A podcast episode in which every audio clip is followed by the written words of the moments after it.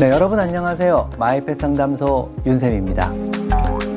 반려동물을 잃은 지금 여러분의 현 깊은 슬픈 상태는요, 정상적인 감정입니다. 애도의 과정과 기간은 서두를 필요가 전혀 없습니다. 조언을 굳이 드리자면요, 그 슬프고 힘들고 깊은 상실감은요, 그 감정을 이해할 수 있는 사람들에게만 얘기하는 것이 좋습니다. 자, 오늘은 강아지나 고양이를 잃은 후 슬픔을 극복하는 방법, 즉 펫러스로부터 벗어나는 방법에 대해서 한번 알려드려 볼까 합니다. 사실 반려동물을 강아지나 고양이를 키워보지 못한 분들은요, 그것을 잃은 사람들이 상실감이 얼마나 큰지 절대 상상도 하지 못합니다.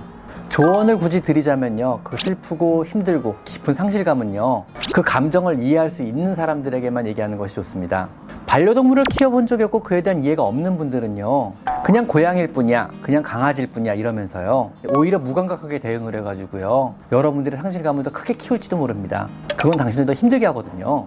반려동물을 잃은 지금 여러분의 현 깊은 슬픈 상태는요, 정상적인 감정입니다. 통계적으로 볼 때요, 70% 이상의 사람들이요, 펜로스 이후에 사회생활에 한동안 어려움을 겪는다 그럽니다. 반려동물은요, 일반적인 다른 사람과 관계에서 발견하기 어려운 무조건적인 사랑을요 굉장히 오랜 기간 동안 우리에게 주게 됩니다. 사랑하는 대상과 공유한 친밀한 관계에 의해서요 우리는 우리가 얼마나 슬픈지가 정해지고요 이는 사람이든 동물이든 같은 감정을 느끼게 됩니다.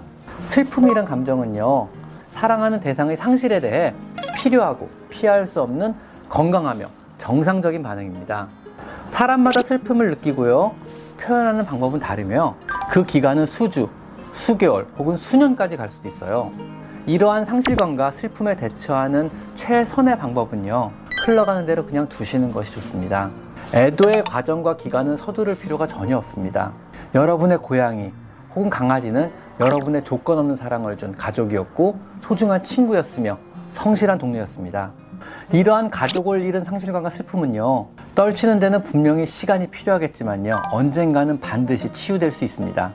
결국에는 대부분의 사람들이 반려동물의 상실에서 회복되고 있다고 느끼시게 될 겁니다. 슬펐던 감정 대신 그들과의 즐거웠던 추억을 더 많이 떠올리게 될 것이며 행복했던 기억에 집중하게 될 것입니다. 반려동물의 사망으로 혼란스럽고 슬플 때 굉장히 여러 감정들이 교차한다 그래요. 근데 그 많은 감정들 중에 뭐 슬픔, 회한, 후회, 분노 이런 굉장히 많은 감정들 중에 가장 안 좋은 감정이 죄책감이라 그럽니다. 이런 경우엔 자신만의 방식으로 슬퍼하며 애도하지 못하고요. 과거에 갇혀 굉장히 힘들어질 수도 있습니다. 아, 내가 그때 그래 줄 걸. 내가 그때 그랬어야 됐는데. 내가 그때 조금 더 신경을 써볼 걸. 이러한 어떤 어, 죄책감은요, 하등에 도움이 되지 않습니다. 우리는 완벽하지 않으며 누구도 질병이나 사고 혹은 기타 생활들을 조절할 수 없음을 이해를 해야 합니다. 슬픔이나 상실감 혹은 여러 가지 감정들이 도저히 혼자 견디기 힘들다고 느껴지시면요. 가족이나 아니면 같이 반려동물을 키우는 사람들에게 말하고 도움을 좀 청하세요. 아니면 주변에 비슷한 슬픔에 빠진 사람들이 모이는 온라인 단체에다가 한번 도움을 청하는 것도 좋은 방법입니다. 같이 모여서 얘기해 보는 겁니다. 너무 만약에 너무 오랜 기간 힘들고 사회생활조차 힘들어진다면요 의사 선생님을 만나 적극적으로 상담을 권해드려 봅니다. 오늘은 여러분이 느끼는 상실감, 펜로스에 대해서 알아봤습니다. 오늘은 여기까지 마이페 상담소 윤쌤입니다. 감사합니다.